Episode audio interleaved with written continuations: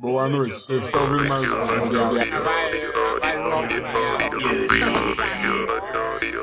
Vamos começando. Vocês estão ouvindo aqui o áudio guiado, aqui é o José, ou o Zé, e vamos falar aqui com as participações de Joseph Eu. e de Joseph, e de Joseph, e de Joey. Eh, Não, peraí. Não, pera aí. É Quem? Tem os, tem os irmãos, né? Pra quem não sabe, o, o Joey e o Joseph são irmãos. Tem o Joey Oi. e tem o Joseph. Eu de novo! E, aí são três S, né? Tipo jo, José, Joseph e Joey. Ou três Jojo. Sei lá, cara, vocês sabem Não, isso. não, É, são, são três S, são três S. é, são três ou Zé. Vai. É, Não, um é- é alongado, o outro é o normal e o outro é o curto. É. Tipo. É, eu sou. Não, eu- o Zé é só eu, entende? Vocês são os Zé. Ah, não. Ih. Uma vez eu chamei você de, de e você ficou Zé. com raiva, né, Joseph? Ah, imagina, você só tá chamando eu de meu maior inimigo. Não, pera, do meu irmão, não. Calma, é- encaixa. Vai. Vamos começar com isso, vai. A gente tem que gravar meia hora dessa vez. A gente pensa que a gente já tá gravando. Não, na verdade, isso vai estar isso vai tá na caixa preta. Ué, Eu, eu já achei que isso tudo já. Vamos lá, vamos lá, vamos lá. Vai, vai, vai, vai. Hoje a gente vai falar sobre orgulho de prateleira. Pra quem não sabe, a gente tem muitas coisas aqui na nossa casa que a gente tem aquele orgulho de compartilhar. Na verdade, pra ser babaca, né? Pra esfregar na cara da pessoa bom. É, mas assim, é, nós três aqui temos sempre algo assim que remete a uma coisa, algo que nos satisfaz. É, pode parecer algo bem estranho, até meio infantil, mas cara, do que a gente vai falar do que a gente sente por aquilo, do que a gente tem a- o orgulho de ter aquilo na prateleira. Nós três, mesmo sendo curto, a gente vai falar sobre isso. A gente vai tentar é, mostrar do que, é- do que a gente tem e a gente vai tentar explicar o que, que essa série é, remete pra nós. é, Vai, vamos começar depois da vinheta, vai.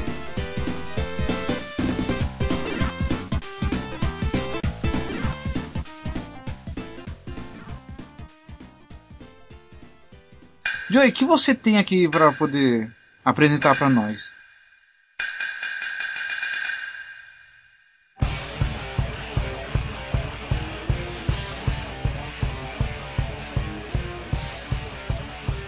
rapaz, eu tenho aqui um Dizzy Howard do King of Fighters ou Fatal Fury.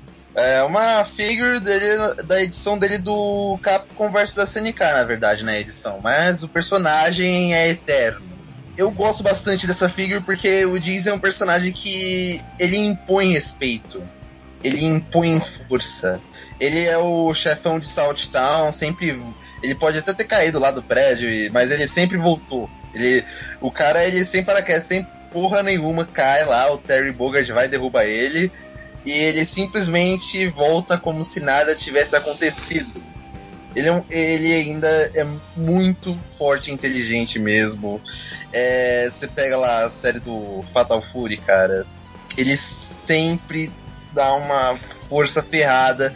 Ele sempre, ele também, inclusive, como ele é o chefe, ele dá uma luta extremamente forte e justa. Que apesar da SNK sofrer daquele negócio da síndrome, ele, ele é muito difícil, mas ele é justo e isso deixa ele marcante pra mim. Sim, o, o Jesse é o pai do É. Rock, né? Do Rock, né? Do É diferente Garou, do Garou, né? Garou, essas coisas aí. O Diz é um personagem que ele realmente impõe respeito pra mim, cara. Ele. Sem contar do tema dele, né? Que é extremamente foda. Tudo dele acaba sendo foda. É tipo um to- toque de Midas que ele tem.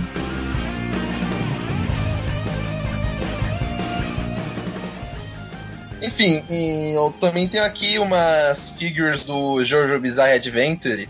Que eu acho que é uma das coisas que eu acabo realmente mais admirando justamente essas coisas de força e destreza, cara. Que eu tenho aqui o Star Platinum, né? Que é o stand do Jotaro. O stand é um espírito que representa a força vital do cara. E o Star Platinum, ele é um stand que possui alta destreza e força. E ele é capaz de destruir um- uma parede de diamante com um soco só. É, como é que é o nome do personagem que você tem aí? É, o stand é o Star Platinum. Estrela de Platina. Ah, é de qual temporada assim do Jojo? É da terceira temporada, é do Jotaro. Ele aparece na terceira, na quarta na, e na sexta temporada. Hum, ele é uma espécie de vilão ou é uma ajuda, assim, pro Jotaro? Não, é o poder do Jotaro, essa figure. Ah, sim, é o poder é, dele. É, é a força vital do cara. Ah, uma força vital. Ah, putz. Eu, Aí agora, a outra figure que eu tenho é a do César Zepelli, que é da parte 2. Que ele é o sidekick do Joseph Joestar, que ele é bem. ele é sacana com as pessoas. Ele é aquele. é o estereótipo daquele italiano mulherengo. Ah, Só que, é, cara, é incrível as cenas que ele tá nisso. Tudo bem que a temporada 2 do Jojo foi bem curta, né? Mas mostrou bem esse lado dele ser mulherengo. E, mesmo em poucas cenas, você não consegue tirar isso da cabeça que ele é um tremendo safado. Mas ele é um safado inteligente e forte que está disposto a sacanear o Joseph o tempo inteiro. Veio forte formal, que não seu madruga diz. Mas já era, cara. Agora assisti episódio de Chaves depois daquela gravação, mano. Aí só tô lembrando disso agora. Só várias coisas do Chaves agora.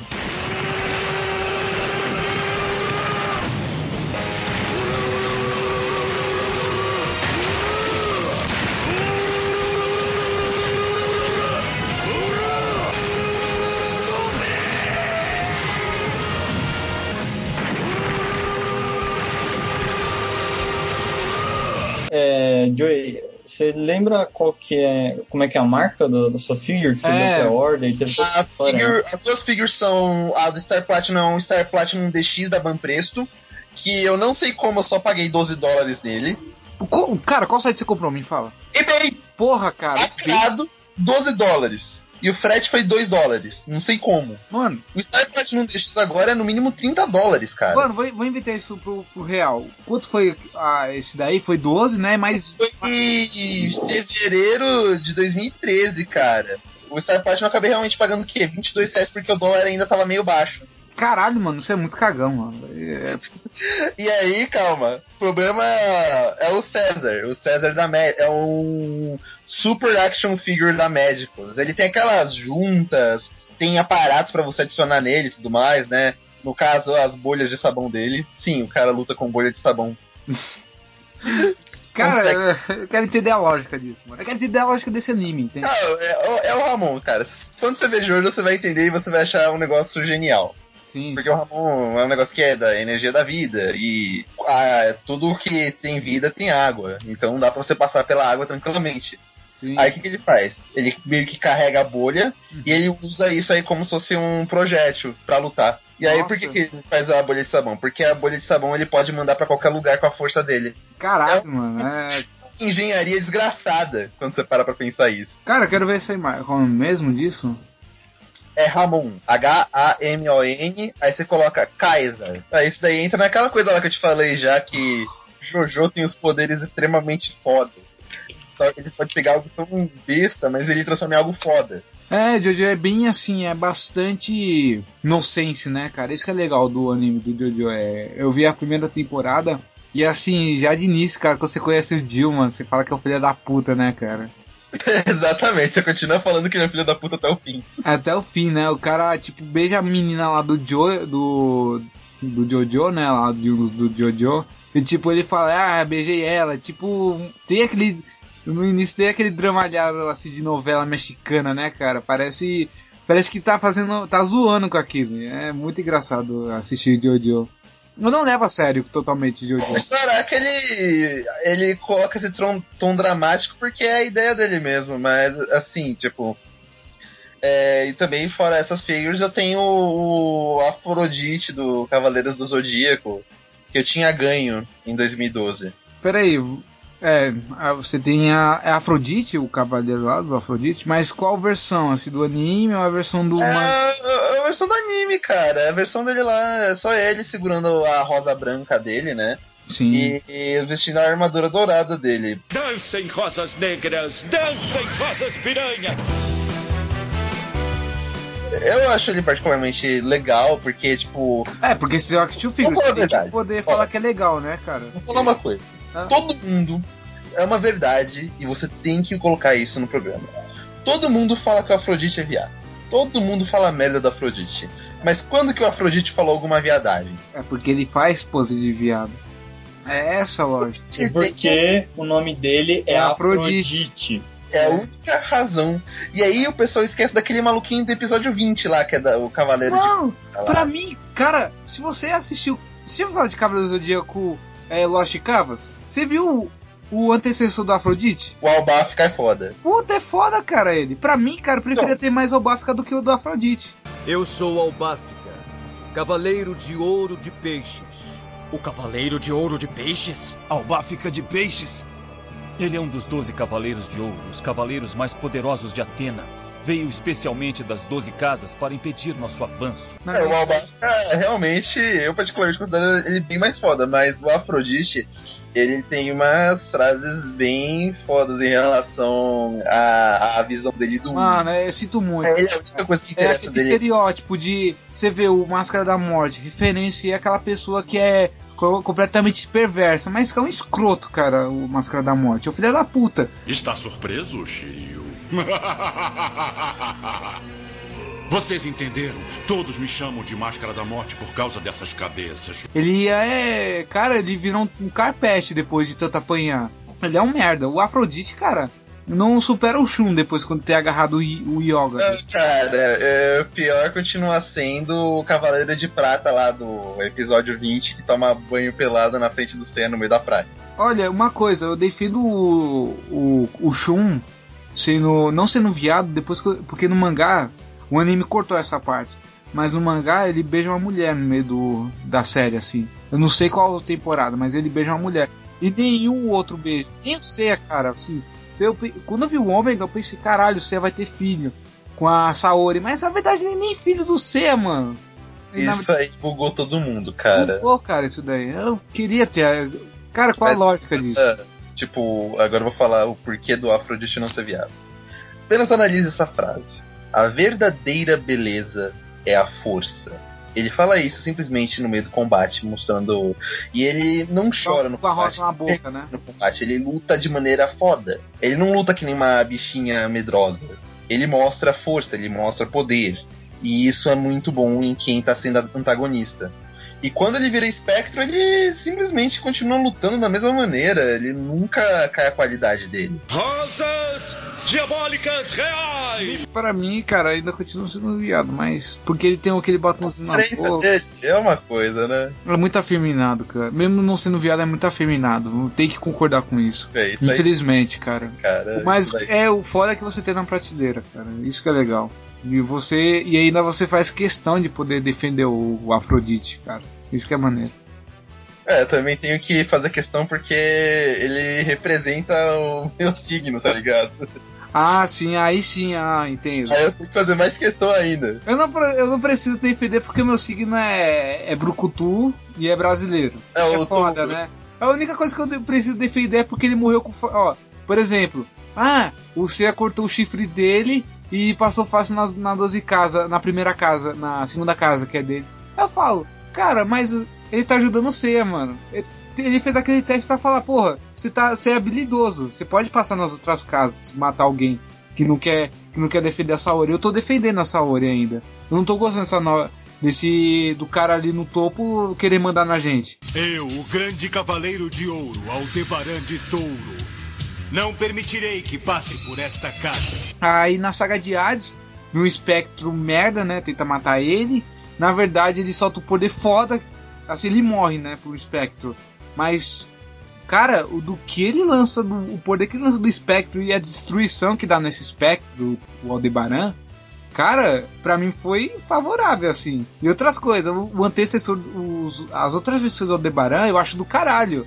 Aquela do Lost Cavas, que eu esqueci o nome, caralho, mano, ele é foda pra caralho.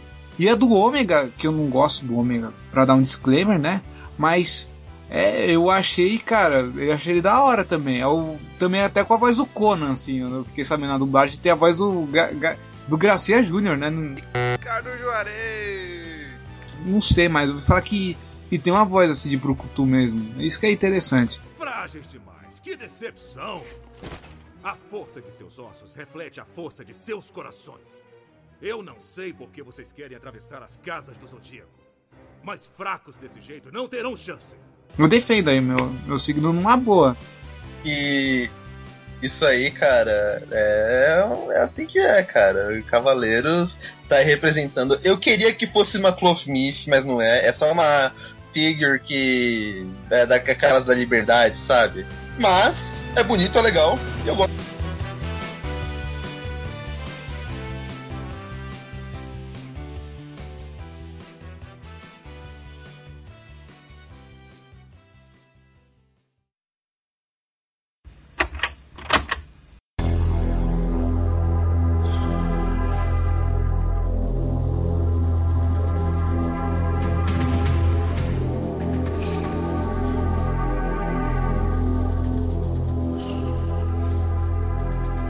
Aqui com o, Joe, com o Joseph, ele tem algo pra mostrar? O que você Não tem? vou mostrar não, mas eu irei lhe contar. porque câmeras não estão disponíveis no momento. Ah, é, é, de- é podcast.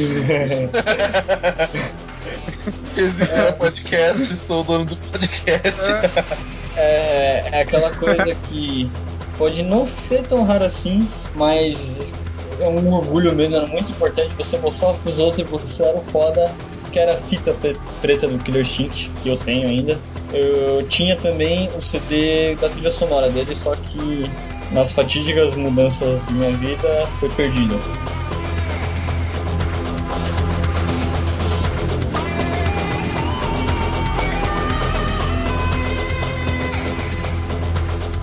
É, o Killer Instinct, né, não tem muito o que falar, a galera conhece bem, que é um jogo de luta pro Super Nintendo, feito pela Rare Software. É uma cópia do Mortal Kombat. É, não vamos falar que não, porque ele não tem sangue jorrando pra todo lado e o sistema de combo dele é diferente. Pode ser que tenha, tenha aqueles movimentos de finalizar e tudo mais, só que em, em geral ele, ele, ele, em vez do que ter personagens que aparentam ser bem reais, ele, ele chega a ter um estilo de um, de um 3D futurista e, os- e a quantidade de personagens humanos é, é mínima, né? Então o estilo dele acaba sendo bem diferente. O mais legal de, de que da versão do Super Nintendo é que era um daqueles jogos que é, ele parecia ser 3D, sem ser 3D, e não só os personagens, que é, que é no estilo do Mortal Kombat, o cenário também. É, alguns mapas como o mapa do ah, o mapa do Thunder, né, do Shift Thunder, a ponte embaixo se mexia, o, o background tinha profundidade, e geralmente na maioria de jogos de luta é aquele, aquele background estático, né? E ele tinha essa essa diferença, né, que era meio 3D. Não tinha, não tinha aquela galera no fundo, estilo Street Fighter, King of Fighters, mas dava ele, ele tinha a ilusão de profundidade. Era bem bastante. que nem Donkey Kong, né? Bastante tridimensional que dessa aparência, né? É a mesma empresa sprites. que fez o Donkey Kong e fez o É a Harry, né?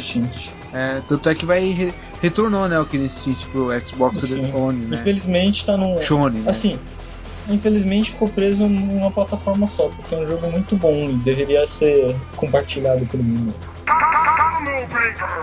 Resumindo, a Harry, que foi a empresa que fez o Donkey Kong Country pra Nintendo, foi uma bastante chegas assim da Nintendo, fez bastante clássicos assim como o Conker e o, pró- e o próprio Killer Instinct, foi adquirida pela Microsoft.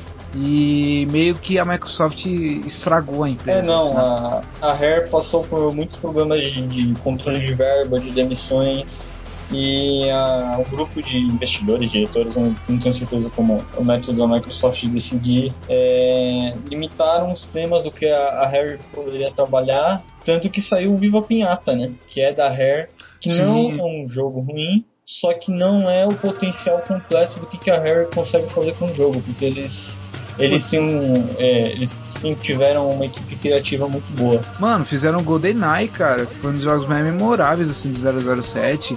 Tanto é que o Chris Brosnan jogou recentemente esse Na jogo verdade, num, num GoldenEye não é um dos mais memoráveis, é, o- é, é o que você pensa quando você pensa em 007. É, cara, pior que é, mano. Mano, mas assim, o jogo, o GoldenEye, cara, o pessoal, você fala um jogo de 007, passa na cabeça o GoldenEye do Nintendo 64. Sempre. Sempre, cara, é um dos jogos mais memoráveis, assim. E é, no, e é um dos jogos mais memoráveis, um dos filmes mais memoráveis do próprio Bond, não? Sim. Putz, eu assisti o GoldenEye, cara, e eu, eu digo, é.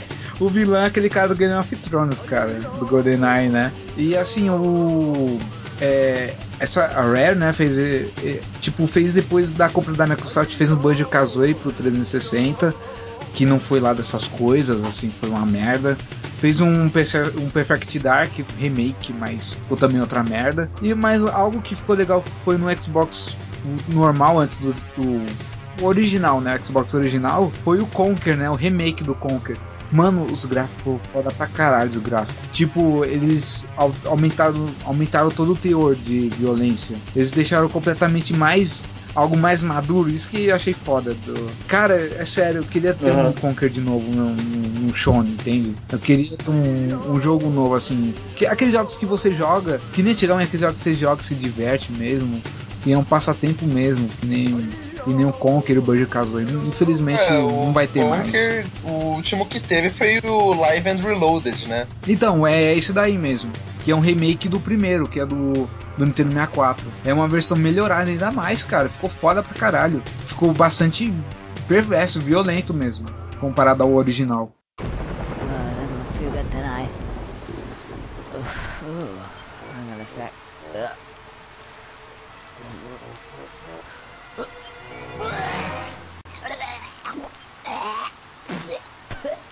Só isso, Joseph? Não, o Killer, Killer Instinct é, é, é, bem básico. É, uma, é, uma, é um jogo de luta ótimo.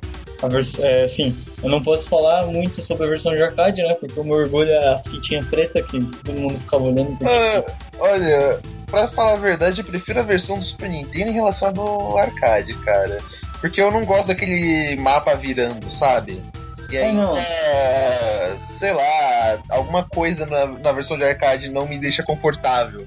É, é aquela coisa do costume, né? A primeira versão que a gente jogou foi a do, do Super Nintendo. É, eu, o que eu gosto da versão de arcade mesmo é, é, o visual melhorado, óbvio, né? Que a trilha sonora é extremamente detalhada, que basicamente a trilha sonora do CD é a trilha sonora do arcade. Uhum.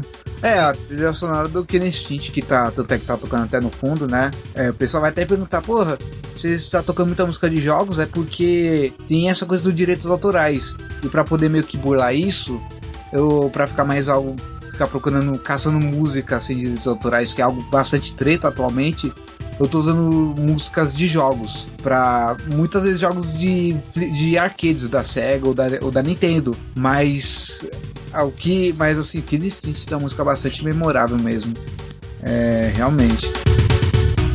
É, eu, mas assim, eu, eu quero puxar agora é, sobre o. Falando em jogos de luta e, e cartucho, assim, tem Sim. pra falar o Virtual Fighter 2 aqui.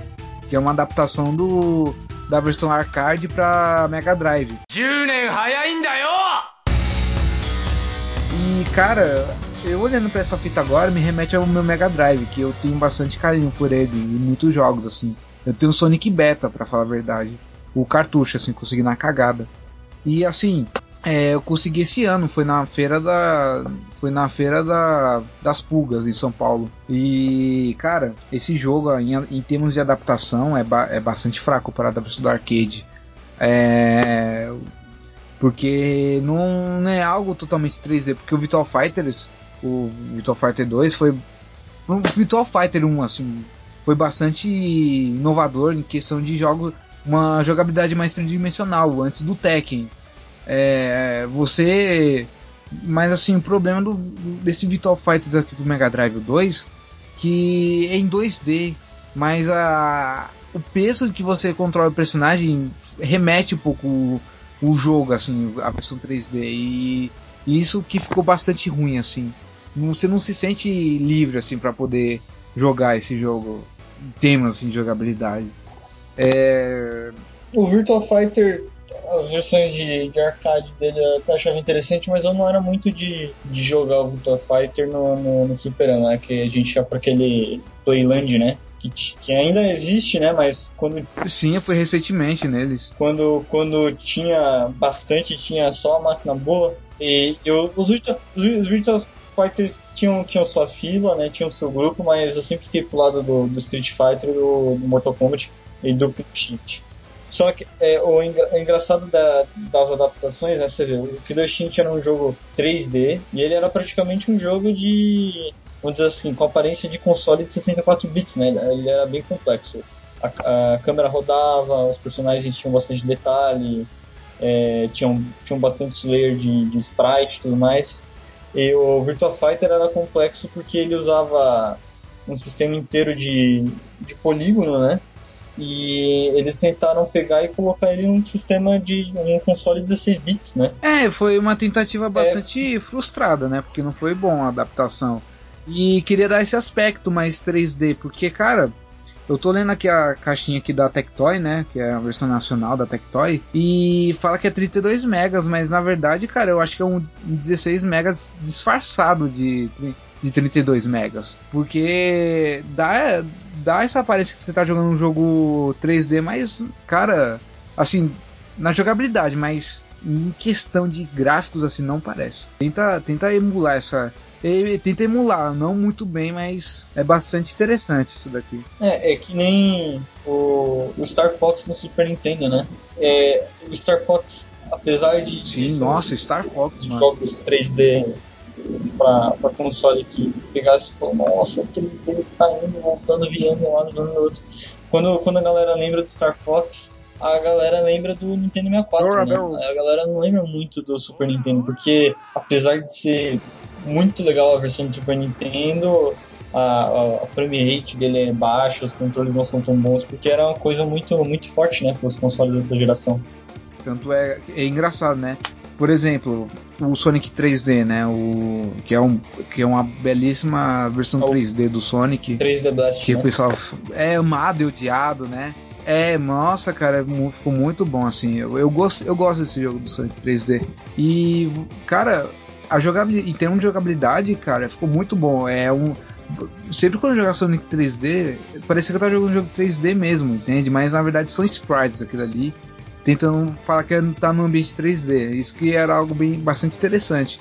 É, e outro jogo assim que eu fiquei sabendo que tem muito aspecto 3D, mas na verdade, e tanto é que foi foi repartido em duas fitas, né, que eu tenho aqui, é o Sonic Knuckles e o Sonic 3, que na verdade é do meu e do meu irmão, mais dele do que o meu.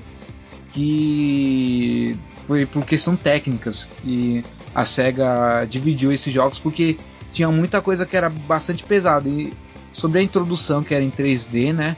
E também a questão do Special Stage, que também é 3D.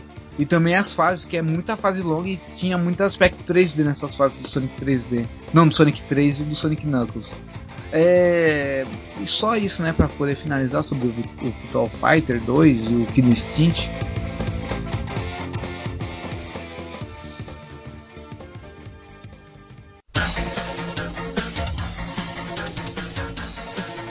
Oh, é, eu também tenho aqui um mangá do Rama que tá autografado pelo dublador do Goku, o Wendell Bezerra. Wendell Bezerra. Sim, é. É, eu encontrei ele no AF de. É, não AF, é o.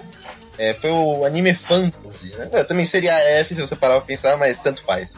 É, ah, cara, esses eventos de anime, infelizmente, e, tem muita coisa pra falar mal, mano. Que eu encontrei ele lá, né? Ele fez, fez a palestra e tudo mais. Eu bati um papo, ele é super gente boa.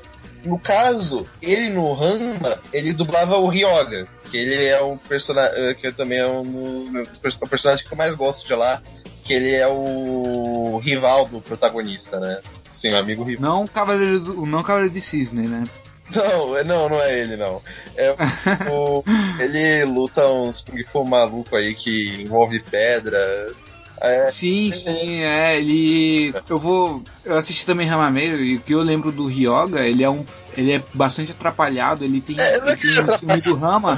Ele tem ciúme do Rama por duas coisas, porque ele luta bem e porque ele tá pegando a Kanye, aquela menininha lá, ah, é, que ele gosta é, dela. explicações, né? É, ele virou um porco também, isso é, é outra coisa.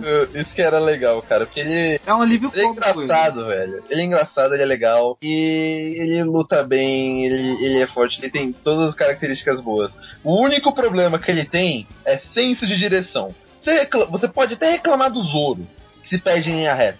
O Ryo. é verdade. Ele foi virar o quarteirão, ele cruzou a China inteira. Você lembra dessa história, né? lembro, né? Então, ele, cruzou, ele, ele cruzou a China inteira para então voltar pro Japão para ter a luta no dia. Só que ele não levou um dia, obviamente, levou anos. Eu passei por coisas terríveis enquanto te perseguia. A China é realmente um lugar enorme, mas fica maior ainda quando se viaja a pé, sabia disso? Vamos falar pro ouvinte o que, que é o Ramameio, né? O Ramameio é um anime. No, é feito pela autora do Yunayasha, eu esqueci o nome. É, Vocês sabem o nome? De... Kumiko Takahashi. É, esse nome aí. É... E assim, a história é que um. Chegou um cara, é... chegou o Rama, né? Que é um garoto japonês que treinou com o pai dele na China, o Kung Fu. E ele cai em um, em, uma, em um lago que é. Que tem um mágico que transforma ele numa garota, assim, através da água, da água fria, né? Ele retorna como garoto através da água morna. E o Ryoga também tem essa coisa, ele caiu nesse lago, mas se transformando em porco. É, e ele é... e tem tudo relacionado à, à, mitologia chinesa, tem toda essa referência, assim como o Dragon Ball. É, ele, é, cada um re, é, vira algo que cai num lago com água fria, né? E retorna pela forma normal através da água morna. E a história é tipo malhação, entende? Tem a menina lá que não gosta dele, mas tudo é uma malhação japonês que acontece tudo numa escola de, de artes marciais. Pronto, é isso, Ramamei, não é mesmo? Sim, a história é extremamente extensa, cara. Tipo, você acha que. Se você já acha que o anime com seus 160 episódios, eu acho, é longo, o mangá continua indo mais longe ainda, cara. Eu, eu li tudo e eu definitivamente não me arrependo. É, assim, essa autora faz histórias longas, né? Tipo, o Inuyasha foi sete caralhos do mangá. É, apesar que. O Hamameio também, que né? o Inuyasha, quando acabou o, o anime, a distância dele pro fim do mangá não é muita. Diferente do Ramba, que foi realmente enorme. foi enorme pra caralho, né? Mas o, é isso do Wendel Bezerra, ele foi gente boa com você? Cara, foi... O Wendel Bezerra, ele adora atender as pessoas, ele adora falar com as pessoas. Eu conversei bastante com ele sobre dublagem, sobre os trabalhos dele, e ele sempre fala assim, né? No caso, o interessante do Wendel Bezerra é que ele também trabalha no GC, né? Ele faz a voz do Ronan, que era o que eu usava para jogar com os meus amigos antes. Peraí, o GC é o que? O... Grand Chase. Ah, Grand Chase, pô. É... Não deixa, cara, não deixa. Não abre. Eu te mato! Indo Bezerra sempre faz esses trabalhos dele com a maior vontade. O cara. Sim, ele é mó. Ele... Assim, é o Goku. É o Goku, é o Bear Você não é tão bom assim, é um fracassado. Cara, é, o, ele, o stand da Uni, na Uniduble, cara, ele foi muita gente boa com o pessoal lá do, é, da Universidade da Dublagem, né? Que é, um, que é uma espécie de cursos que tem de dublagem. Cara, ele é muito, foi muito simpático o pessoal na Comic Con Experience, cara. Ele é um dublador que é, sempre quando eu vi algo dublado, assim, eu sempre queria torcer para ver ele dublando algum, algum protagonista. Porque ele era a voz do Goku, Sim, entende? E ele tem muito essa, essa, esse jeito de fazer protagonista mesmo, fazer personagem. Sim, ele o, e o Alexandre Moreno, assim, eu acho eles bastante fantásticos assim na dublagem. Também incluindo o Guilherme Briggs. Ai, que alegria! Assim vou botar o almoço pra fora. Alguém soou o alarme da batida da cauda de castor. Ah, olha só o que eu aprendi a fazer com a minha cauda de castor.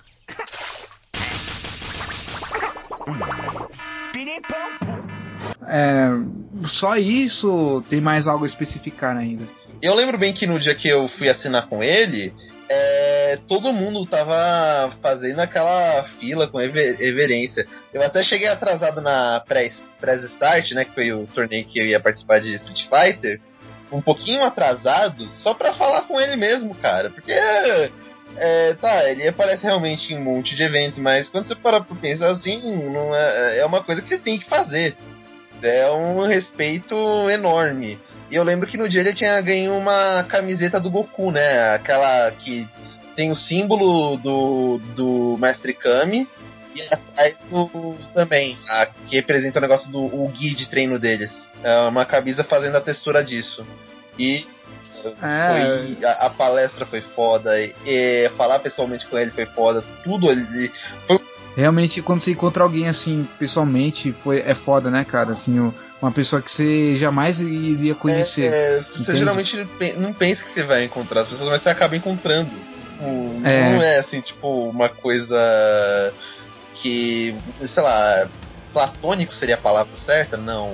Não, não, não usaria platônico, tá, cara? Digo, Não usaria é, platônico, é bem doentio, cara. Sinto muito. digo no sentido do ato, tipo, é uma coisa que não existe. Tipo, todo, a pessoa fala, é, é é rolar o D20. É, rolar o D20. Rolar o- é. Mas assim, não é, cara, algo platônico, mano. Não fala isso, cara. aí fica meio É, fica muito gay, cara. Aí eu entendo porque você tem Afrodite, entende agora? Eu tô entendendo. É, agora, faz, agora tudo faz sentido. Faz sentido, É, cara. isso aí agora. é esquisito mesmo. Sei lá, Mas É. assim, eu vou ajudar você. fica agora. meio quase impossível as pessoas pensam que é, mas não é impossível você. Mas e, e- e isso que é engraçado. É que nem eu falei uma vez pra vocês aqui, que quando encontrei o Jovem Nerd Azagal, cara, eu pensei que os caras. Os caras era só ce- celebrity da internet, né? Aquela pessoa que é ignorante com você. Eles foram super gente boa, entende? Eles falaram comigo e com o meu primo foi numa boa. Eles, tipo, eles ficaram bastante felizes quando eu falei com eles. Eu quando eu falei que eu ouvi eles no trabalho, que agora não posso ouvir mais, né? E também outra coisa, há muito tempo atrás, acho que foi em 2008 ou foi em 2007, quando eu ia muito no Sesc Pompeia.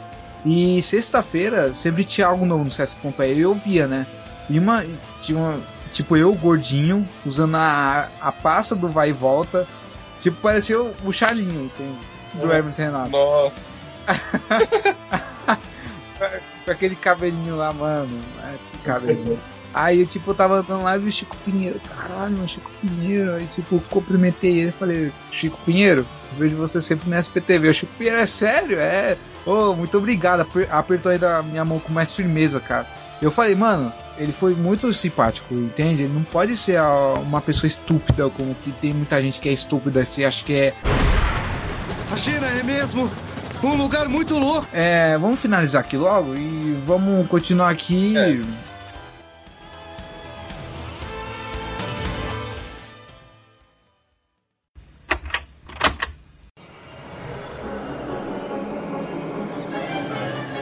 Joseph, o que você tem pra apresentar assim pra nós?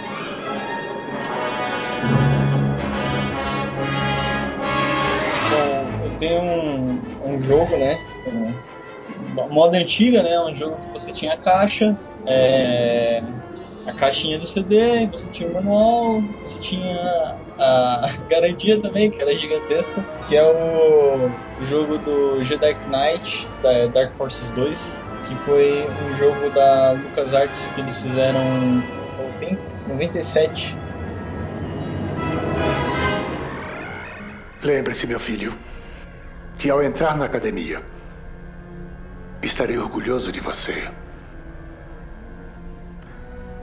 Transformou-se em um jovem admirável. Gostaria que sua mãe estivesse aqui.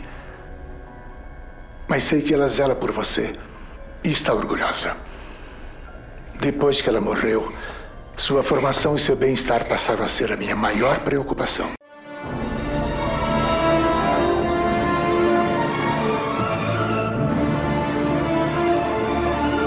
É, é a, a sequência que transformou um dos personagens mais fodas, né? Vamos dizer assim, que a galera fala do universo expandido em um, em um Chuck Norris Jedi, que é sobre o, é, o Cal Katarn, que ele foi né, no, no primeiro Dark Forces ele foi quem conseguiu os planos para poder saber sobre aquela porta de exaustão da Estrela da Morte, né? E ele é um personagem que foi treinado pela Academia Imperial e depois ele se tornou um rebelde no Dark Forces. E, e no Jedi Knight, que é o, que é o segundo jogo da, da série, ele, ele descobre quem. Ele, não, ele descobre não, né? Ele sabe quem matou o pai dele e tá tentando descobrir é, o que, que tinha num disco de dados do pai dele que parecia ser muito importante. Deve ser importante. Me diga o que é, e esses cavalheiros não terão mais que se entregar ao seu lado negro. Já conheci o lado negro. Faça o seu pior. Aí começa toda a história e tudo mais, né? Eu, eu gosto muito desse jogo porque é, é um jogo que foi, pra mim, o- foi o que fez eu realmente grudar no Star Wars foi esse jogo. Porque ele, o, ele, ele explicava o lore bem, Ele, ele tinha as cutscenes muito boas, a gameplay era, era ótima, que é outra coisa que também sempre gostei falando de jogos de tiro, ele tem os momentos de jogos de tiro. É, um jogo de 97, né, ele também tem um combate de melee, um jogo de tiro muito bom. É, essa versão que eu tenho é a versão que foi traduzida pela Brasoft, que é uma empresa que, desde acabar, foi uma das primeiras a fazer tradução completa de jogos, incluindo dublagem. Então as cutscenes eram feitas live action, né, com atores, e a Brasoft fazia dublagem por cima das cutscenes. Que tanto em português quanto em inglês, a, a qualidade da, da tradução da Brasoft foi sempre excelente. E dentro do jogo, né, também tem uns detalhes que são coisas pequenas, geralmente não traduzem num jogo. O grito dos personagens não era o original, era o traduzido, para encaixar com as vozes dos Stormtroopers, que eram as mesmas vozes dos filmes. Jen, que surpresa agradável! O que você faria sem mim, Caio? Eu seria um velho satisfeito. Seja como for, não estou vendo nenhum homem velho ou satisfeito. Cara, conta como você conseguiu esse, esse jogo, cara, que é bastante interessante, assim. Então, esse jogo eu tinha ganhado do meu tio, acho que eu tinha seis anos. Eu tinha uns seis anos, eu ganhei do meu tio. Ele, é, ele sabia que eu, meu irmão, gostava de mexer com videogame, computador, né? E ele quis procurar algo totalmente em português. E para aquela época, você comprar um, um jogo novo, completo, não era tão barato assim. É, era um valor assim, né? Que você pensava que, que era uma grana boa. Porque primeiro era difícil ter um computador, um computador que, que aguentasse rodar os jogos tal. Naquela época era mais complicado. Tinha jogos mais simples e tudo mais. Só que o, Dark Forces era um jogo muito pesado pra época, né? Uhum. E, e, ele, ele comprou, deu de aniversário pra gente, né? Durante diversos anos eu mantive minha cópia. Só que aquela coisa de mudança, mudei diversas vezes e tal eu consegui perder. Eu consegui. A caixa estragou e eu consegui ficar só com. Eu consegui ficar com o manual e os dois CDs. Só que um dia eu tava jogando ele, eu fui jogar de novo e o CD quebrou dentro do computador, o CD número 1, um, né, que é o disco de instalação e que tem as cutscenes. E isso acabou com, com, comigo, né? Eu fiquei bem bem triste, né, que eu perdi uma coisa que foi para mim muito importante da, da minha infância mesmo, né? Aí em 2010 eu consegui comprar essa versão usada, estava em excelentes condições. É, fiz um backup, nunca mais vou pôr o CD dentro do computador, mas eu tenho o jogo funcionando separado. E o que, o que eu queria mesmo fazer era conseguir fazer um patch para conseguir pegar tipo a versão americana da Steam, alguma coisa assim, e deixar ela disponível para para uma pessoa que compra em inglês conseguir essa tradução da Microsoft, que é muito, muito, muito, muito boa. Mate-me! Não é o que faz com o Jedi do lado negro?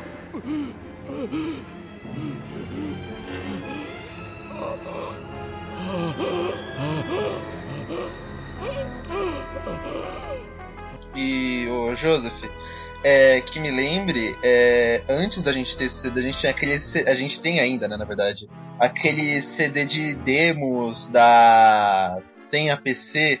E foi Sim. onde a gente jogou pela primeira vez o Dark Force, é, da demo dele. Que a primeira eu acho vez que na, eu acho que isso foi uma das maneiras que o tio acabou descobrindo que a gente queria esse jogo.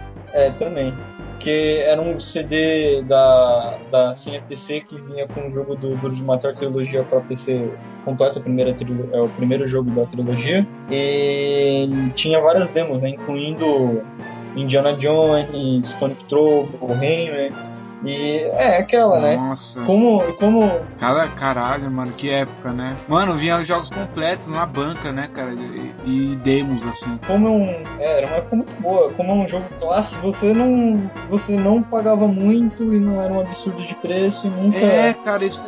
É porque assim, tem essa lógica do jogo de PC, é, é isso que é estranho aqui no Brasil, é muito confuso. Jogos para console caseiro é considerar jogos de azar. Isso foi retirado, mas foi há pouco tempo e é algo completamente que deveria ser tirado há muito tempo atrás. E isso deixava bem mais caro o jogo. É que nem a, é, essa lógica do cigarro.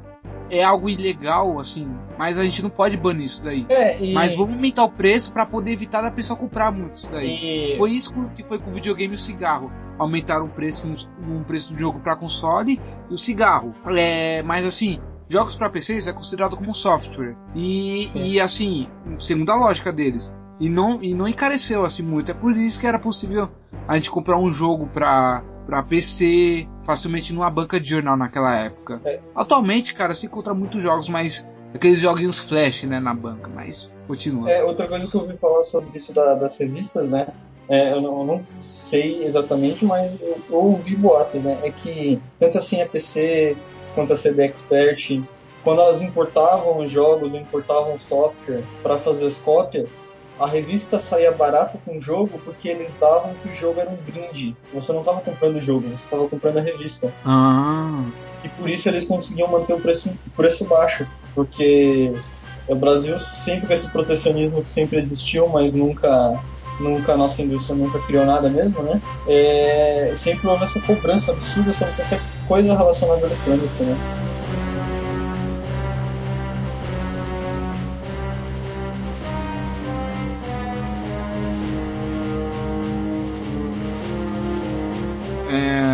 Voltando aqui do Star Wars, cara.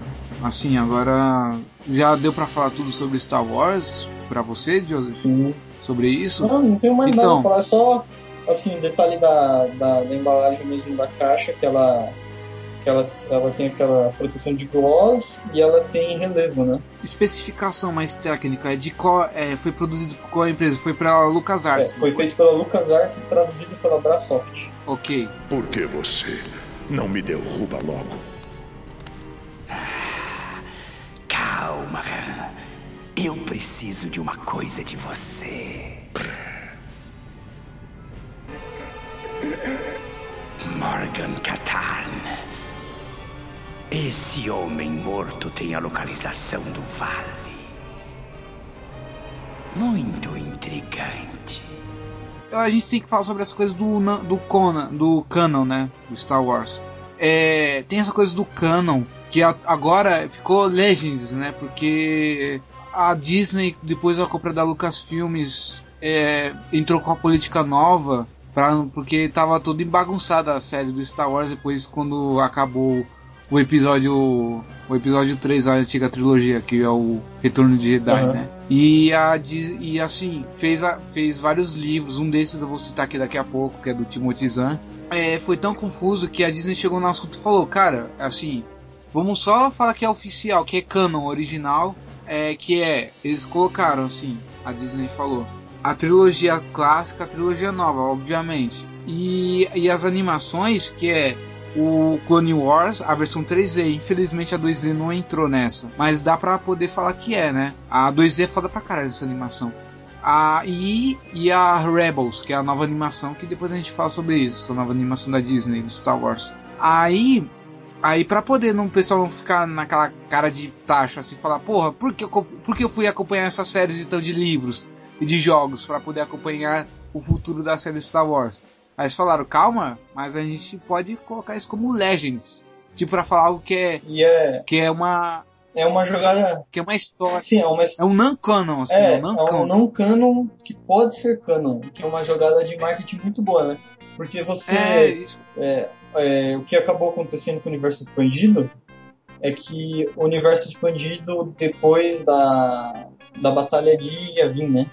Depois da batalha de Yavin, chegou a ter mil anos de história depois da batalha de Yavin. Puta, teve o, o Cage Sky, o Skywalker, um, É muito um parente bem. É muito. Caralho, mano, tem um pôster aqui, cara. É muita É muito- história. E você imagina que pra quem vai fazer os próximos filmes, os próximos jogos, esses fãs hardcore mesmo, né, de Star Ah, Wars, mano, é chiitas, né? como, Puta, como isso, iam né? ficar em cima das produções novas, não iam deixar existir adaptações, iam falar assim, nessa cena você fez ele matar três Jedi, eram dois Jedi. Ou É, ele tipo deu assim, dois ah, mas a. Ah, mas o neto do, do sei que lá Skywalker matou três, mas assim na ideologia do outro matou, deveria, não deveria matar. É, vai ver esses cheetah, né, falando isso, né? É, não, É. esses radicais, né? E, e é uma coisa que, que a Disney foi muito esperta. E a outra Foi. jogada que fala que são lendas, né? Que a frase é: as lendas são histórias, mas são histórias Sim. que podem ser reais. Ou seja, eles estão deixando todo mundo com água na boca porque cada um quer ver a sua, a sua série favorita sendo refeita, né? Sim. Se você prestar atenção na. Eu não li totalmente esse universo canon assim, Star Wars, agora é não canon, né? E e assim, teve muito furos assim na, na história, porque tinha gente que não lia uma história anterior dessa. Ninguém, porque cara, se você seguir a linha assim de publicação de cada coisa, mano, vai ficar bastante confuso. E para puxar isso, vamos iniciar. Eu vou puxar aqui uma coisa que eu tenho muito orgulho de ter, de ter na prateleira. E são dois livros, né? Um é que eu consegui, cara, eu consegui o autógrafo dele assim na Comic Con Experience, cara. É, é isso que eu tô feliz. Ah, esse livro eu tô aqui em mãos, né? É um, eu paguei um real por esse livro e encontrei no meio da, de um sebo próximo da faculdade de estudo, mano. Eu tava tipo sábado andando lá. Eu tive que imprimir um trabalho na faculdade e foi nesse sebo. E encontrei esse livro, cara. Eu já vi a capa. Tem a Leia, o Han Solo e o Luke e a, e a, e a futura esposa dele, né? E é o terceiro volume. E eu fiquei até falando, será que eu vou pegar o terceiro volume, né, disso, que é que é a Última Ordem, que é o, ainda com o sub, ainda com o título de Guerra nas Estrelas, que era na época. Porque antes Sim. do George Lucas falar, ó, o nome universal dessa série será Star Wars. Aí, antes disso, mas cara, esse livro é, foi feito, foi publicado pela editora Best Seller, né? Que essa editora parece que não existe mais. E esse livro é a continuação do, como é que é? É do Despertar da Força Negra, que é o segundo livro. Esse daqui é o último volume, já finalizando a trilogia do daquele vilão do vilão chamado Traum, que é um aquele bicho azul que aparece em alguns jogos Star Wars, vocês lembram, Deus? Sim, sim, sim. Aquele aquele almirante que se veste de branco, que tem os olhos vermelhos, que é totalmente é azul assim, a pele dele, até os cabelos tem tem um pouco de azul. Isso que é, e cara, eu li eu li aqui, ó, Aí agora tem que puxar o primeiro, o primeiro volume aqui desse livro, que é o, o, o Herdeiro do Império, né? Que é publicado pela editora Aleph. Eu tô lendo aqui, tô me divertindo, cara. A parte. Tem partes que você queria ver no filme, entende? Sim. Tem a parte que o Luke lança o sabre de luz usando a força Jedi no, nos bichos ali do. Uma espécie de bicho cinza no, num, num planeta. Mano, é, é foda pra caralho essa cena. Você imaginando a cena, você vê o Mark Hamill fazendo isso. Ah, e assim, cara, eu tô me empolgando, porque assim, é, eu antes de ler esse livro eu vi a, a trilogia nova, né? Essa trilogia da, da Guerra dos Clones, para poder explicar, né? E tem muita coisa que é citada da Guerra dos Clones aqui. Por exemplo, tem uns Jedi que, ele, que o Traum encontra, que ele na verdade é um clone de outro de um Jedi passado que viveu na, na, na Guerra dos Clones, né? E, e, e ele, é, ele é evil, cara. Ele é bem do mal, mano. Você vê ele, cara. Tipo, ele, você vê um é, Você aparenta quando você vê ele pela primeira vez, aparenta que é um senhorzinho bem. Bem é, magrinho, fraco. Mas depois você vê que ele é o filho da puta, mano. Esse, esse senhor. E, pra, e a negociação dele com, com o pessoal do Império, cara, é bem da hora isso daí.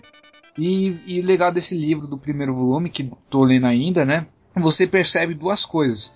Você percebe que, mesmo depois de ter derrotado a segunda estrela da morte, você percebe que o pessoal do. do re, os rebeldes, recuperando totalmente o império, o império né? Vocês vê, você vê que ainda eles não estão conseguindo recuperar ainda totalmente porque eles não, não têm muito infraestrutura. E o Han Solo faz de tudo junto com a Leia para poder chamar pessoas para apoiar, mas as pessoas não estão confiando ainda, entende? Uhum. E, o, e você vê é, parece que essa coisa, né? O, é, você vê que tá alternando. Tipo, parece que os rebeldes estão meio que baixando e, e a. E a e, não, a República tá baixando e o Império tá aumentando de novo. Porque eles estão eles voltando com força total, cara. Você vê eles progredindo e eles e o, e o pessoal rebelde regredindo, entende? Isso que é interessante você ler esse livro. O que é legal, né, do, do universo expandido pós é, a trilogia original é que eles não, não deram aquela, né? E o Império sumiu e tudo, tudo acabou no final feliz, né?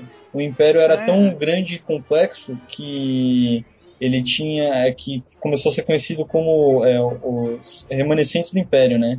E tanto na uhum. história do Jedi Knight Dark Forces 2, o Jedi negro que tenta tenta impedir o Kyle de é, na verdade, não tem que pedir o Caio. Aqui no, no, no disco de dados do, do, pai do Caio existe a localização do Vale do Jedi. Não é mais spoiler porque fazem mais de 10 anos, então tô falando É, aqui. cara. E o Inquisitor do Império, que tá voltando agora com esse.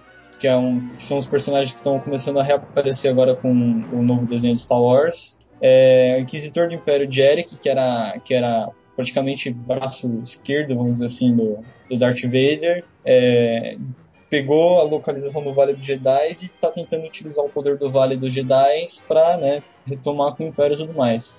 Aí o Caio acaba impedindo ele e tal. E, É, por aí vai, entende a história, mas. é, e, e- e acaba ficando em paralelo até mesmo com, não sei por datas exatas, né, mas é uma história que acaba ficando em paralelo com essa da trilogia Traum, né, do Timothy Zahn. Você vê como Sim. o universo de Star Wars é grande. É grande, cara. Mas infelizmente foi foi constado como Legends. É isso que é, é não é uma história bem canônica, assim. É uma história não can, é, canão, né?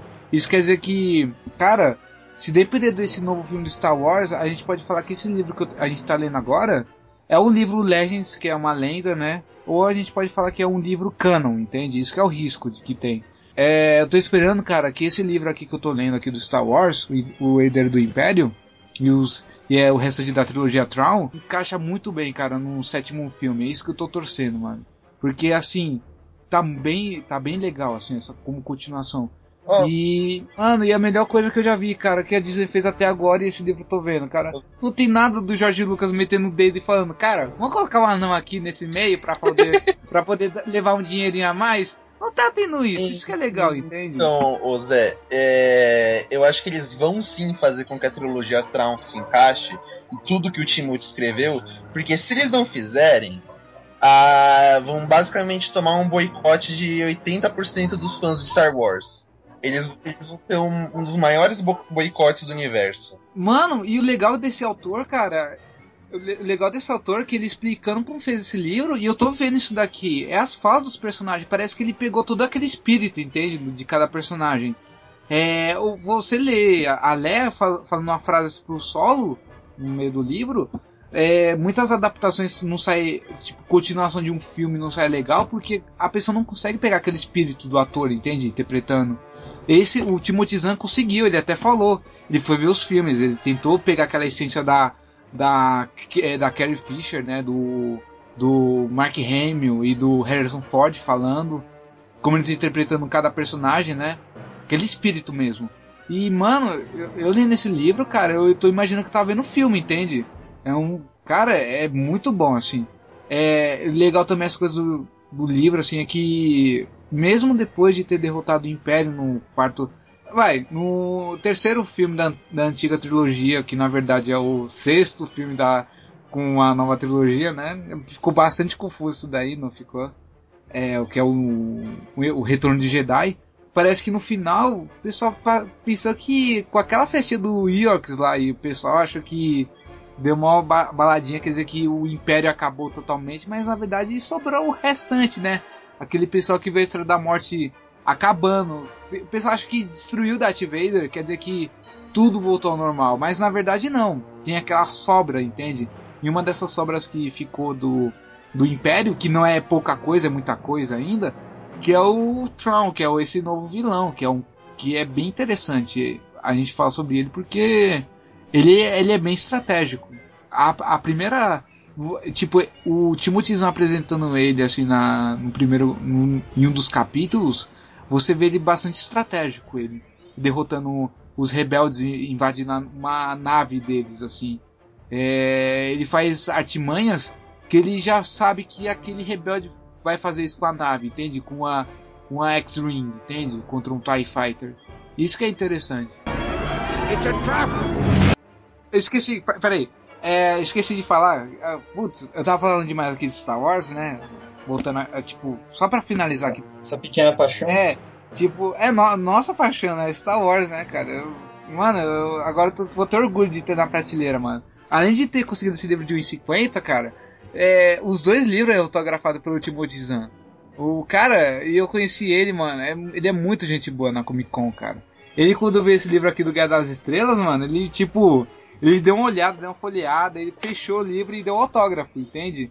Porque parecia que ele não viu esse livro antes. Mas ele reconheceu pelo nome dele, assim, enorme, bem garrafal, assim, que, que a editora Bestseller fez, né? O Timothy Zahn.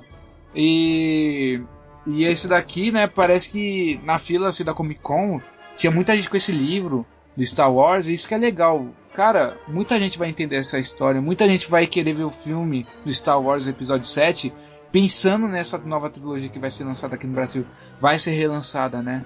E, e legal que o pessoal, cara, quando tem mais é, literatura fantástica, mais gente é incentivada a ler, cara, o livro. Isso que é interessante.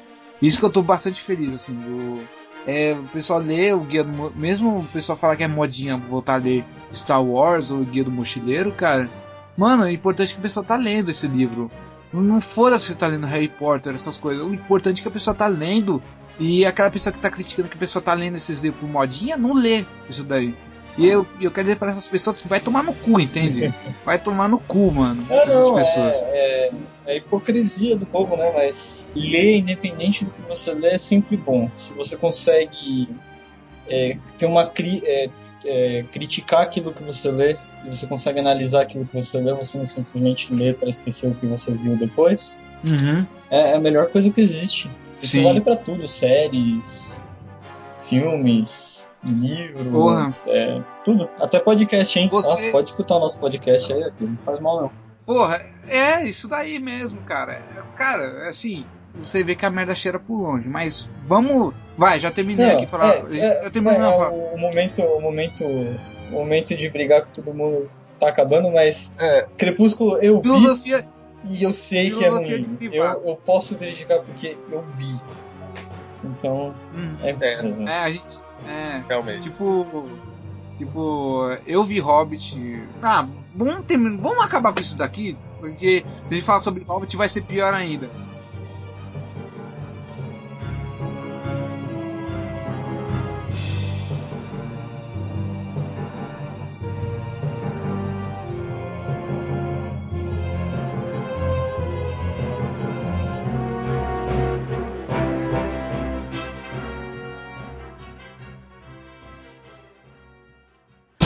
É, Joseph. Oi. Para finalizar, o que você tem aqui para nos mostrar? É, a última coisa que eu tenho para falar é do carrinho Hot Wheels meu, que eu sempre, sempre gostei muito de, de carro e tal. E sempre guardei os carrinhos Hot Wheels que eu tinha mesmo, os arrebentados mesmo, eu sempre, sempre guardei. Eu acho que os únicos que, que eu acabei jogando fora e tudo mais são aqueles que quebraram no meio, saiu a roda e tal que é um que a, a bilionésima edição da Hot Wheels, que é um troféu com o logotipo da Hot Wheels em cima com o Corvette é, 67, né? Corvette 67 dourado. E a, e a Hot Wheels lançou essa série de carrinhos é, comemorando literalmente a bilionésima edição de, de todos os carrinhos. É, e é, foi vendido, acho que nos Estados Unidos, um número limitado, apesar de ser um número bem grande. E eu tava num bazar beneficente, olhando pelas coisas, olhando pelos brinquedos, procurando ver se achava algo legal. E eu acabei encontrando ele na caixa, né? E nele, dentro da caixa, ele tava lacrado. Eu resolvi abrir porque eu não consigo ver algo fechado para sempre e nunca mexer naquilo. E ele tinha dois tickets, né, de uma promoção da Hot Wheels, que era se, se seu ticket fosse premiado, você ganhava um Corvette Stingray de janela dividida, de verdade. Aí é, eu olhei, sempre amei de carrinho da Hot Wheels, olhei para ele e falei, esse é meu. Ninguém, ninguém, ninguém tira ele de mim. e é uma coisa que eu gosto muito. É, Hot Wheels eu tenho também guardado muitos carrinhos assim do Hot Wheels. É um orgulho assim de ter de prateleira desde pequeno, né? Tem muitos carrinhos assim do Hot Wheels. É, mas essas versões é, raras, assim, baseado em. Por exemplo, tem do De Volta para o Futuro, até do Curtindo a Vida Doidado, que tem do carro da, da Armando Ferris Bueller. É bastante interessante, cara, essa coisa que você tem aqui, essa coisa que você tem do, do Chevette, né? É, não, Corvette. Corvette. Chevette, Chevette se fosse nacional, né? Porra, é. tem algo a mais, assim, do como você conseguiu mesmo esse carro? então, foi num, foi, foi num bazar beneficente de uma instituição que cuida de crianças com câncer, que é a Lalec. Sim. E eles recebem vários itens de doação. E eu vi, cara, esse carrinho era era da Hot Wheels, sabe? Tava em, tá em perfeito estado. Na verdade, nem tão perfeito estado, porque é uma coisa que eu sempre observo nele, que a pintura dourada dele tem alguns pequenos defeitos. Né? Mas isso, vamos dizer assim, deixa ele mais único para mim, né? Eu não sei dizer da condição muito do, dos carrinhos da época que, que ele foi produzido, porque hoje os carrinhos têm, têm bem mais detalhe, né? Ficou bem mais fácil para para Hot Wheels produzir. Sim. E é, foi, foi amor à primeira vista. Um, uma, uma, das versões mais legais do, do Corvette, né? Porque ele é o, é o Corvette. Vou confirmar se é o 67, pra não ficar maluco. Não. É, é, o carrinho é de 1975, mas eu acho que o Corvette é, é o 67, que é o com a janela contínua, né? E a outra e as outras versões que tem é de um Corvette conversível, um Corvette de janela dividida. De, de, que eu consegui dar uma pesquisadinha, a versão do carrinho com a janela dividida era mais rara. Ah.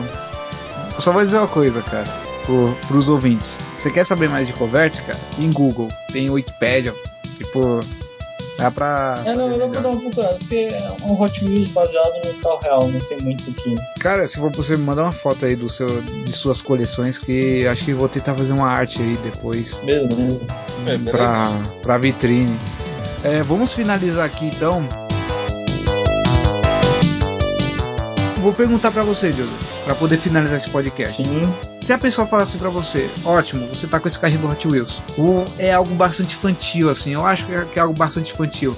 O que você tem para dizer para essa pessoa, assim, é, para poder finalizar? E eu pergunto também pro, pro Joey, Joey, eu acho esse Afrodite seu algo bastante feminino, algo bastante infantil.